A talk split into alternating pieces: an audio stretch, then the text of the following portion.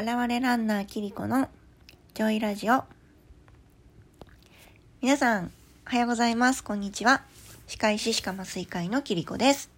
この番組は超健康有料者の私が日々のヘルスケアについてお話しし、歯医者さんだからこそお伝えできる情報をプラスしてお届けする番組です。今日なんか花粉が結構飛んでるのかななんか鼻がすごい詰まってて聞き取りづらかったらごめんなさい。あの突然ですが皆さんは自分のことをババアとか親父だとかよく言いませんか？私先週お誕生日を迎えまして先週末ね土曜日35歳になったんですね。そうでここ5年くらいね意識して私は自分のことをババアって絶対言わないようにしていてなんか口から出しちゃうと自分がそっちに寄ってっちゃうような気がして。まああのみんなが受け狙いとかほら円滑なコミュニケーションのためにまあ私ババアだからさとかさもう俺もおっさんだからとか 言ってるのは分かってるんだけどそれでも絶対言わない。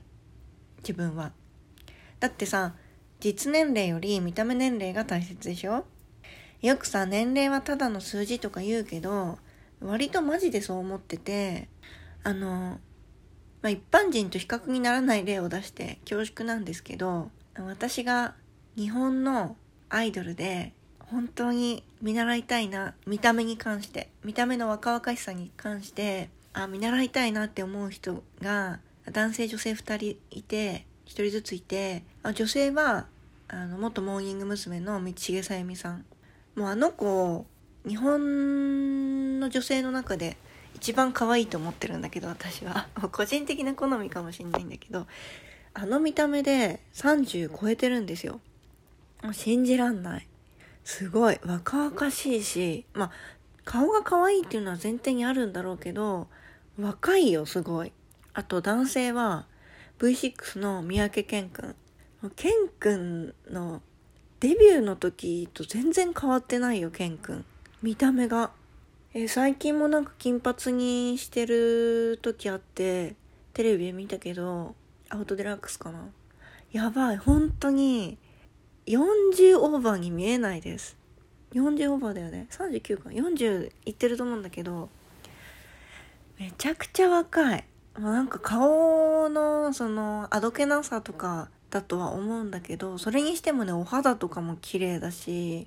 なんかあのちょっと比較しても申し訳ないんだけど嵐とかは結構30超えてからうわおじさんになったなって思ったんだよね。みんな。あうん相葉くんも思ったな。あもうみんな思った。あの彼らが10代の頃から見てるけどやっぱりすごくおじさんになっちゃったしお肌もねテレビを通して見てもちょっと修正はしてると思うんだけどまそれでも修正しきれてなくてやっぱりおじさんだった。もう巷のおじさんと一緒だなって感じだったけどあの三宅健くん本当に若い。でかくいう私もあの若く見られるタイプでまあ実際ね半分ぐらいは社交辞令だと思って流してるんですけどでも自分が気をつけてるっていう意識もあって半分はありがたく頂戴してるんですね。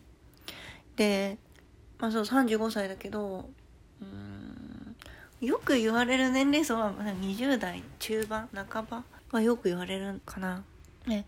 何がそうさせてるかなって考えるんだけど、まあ、これはただの自己分析なんですけど4つあって姿勢とお肌とスタイル維持とあと表情かなって思ってるんだよね。で若い時は実際が若いから今言った4つなんて特に気にしなくてももう若いものは若い。まあ、姿勢が悪くても、まあ、お肌ちょっとブツブツしてたり ザラザラしてたりしても、まあ、実際が若いからやっぱりねそれなりに若く見えるんですよ。だけど年取ってくるともうごまかせなくなってきちゃうんですよね。でものすごいおばさんに見えちゃう30代前半と20代に見える30代後半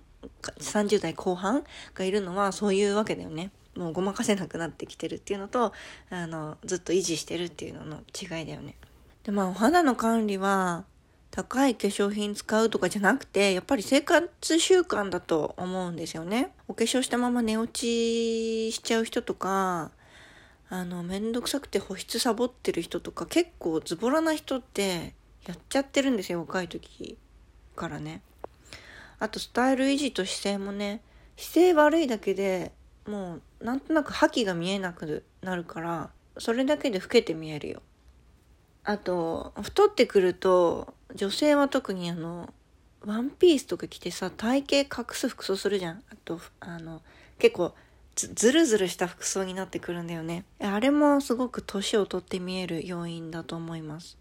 で、そうなってくると、みんなね、自分に言い聞かせるようになるんだよ。私おばさんだから仕方ないみたいな。それがダメ。私はおばさんじゃない。おばさんらしくなってたまるかっていう気持ちで生きないと、マジで年齢に引っ張られるよ。見た目年齢が実年齢に引っ張られる。でさ、みんなさ、自分が年取るって知ってるじゃないですか。あの、もう若い時から将来年取るって知ってるでしょで、年取ったらどうなるかって周りを見たらわかるじゃないですか。でもう生理学的に赤ちゃんが水分量一番多くて、年取ってくれば減ってくるんですよ。だから、まあ、枯れてくるっていう言葉はある意味正しいんですよね。で、そうやって年取って、あのまあ、張りがなくなってくる、あの、ちょっと、よぼよぼしてくるっていうことを誰しも知ってるのに、なぜ対策を事前にしないのか、と思うわけなんですよ。あの、冬のね、共通試験があるの分かってて、夏の間何もしないで鼻くそほじって試験日迎えるのと一緒だよ。で、対策って言っても大したことないわけ。あの、化粧を落として寝るとか、さっき言ったみたいに。睡眠時間きちんととるとか、野菜をできるだけ食べるとか、毎日食べろって言ってない。あの、一日必要な量は何グラムだから何グラム取らないといけないとか考えたら続かないから、あの、できるだけ食べようってちょっと意識するだけで違うよ。ジャンクなものばっかり食べないとかね。いいんだよ食べて。ばっかり食べちゃダメってこと。適度に運動するとか。そう。だから全部ね、しんどいほどやろうと思うと続かないから、本当にちょっと意識するだけで全然違うの。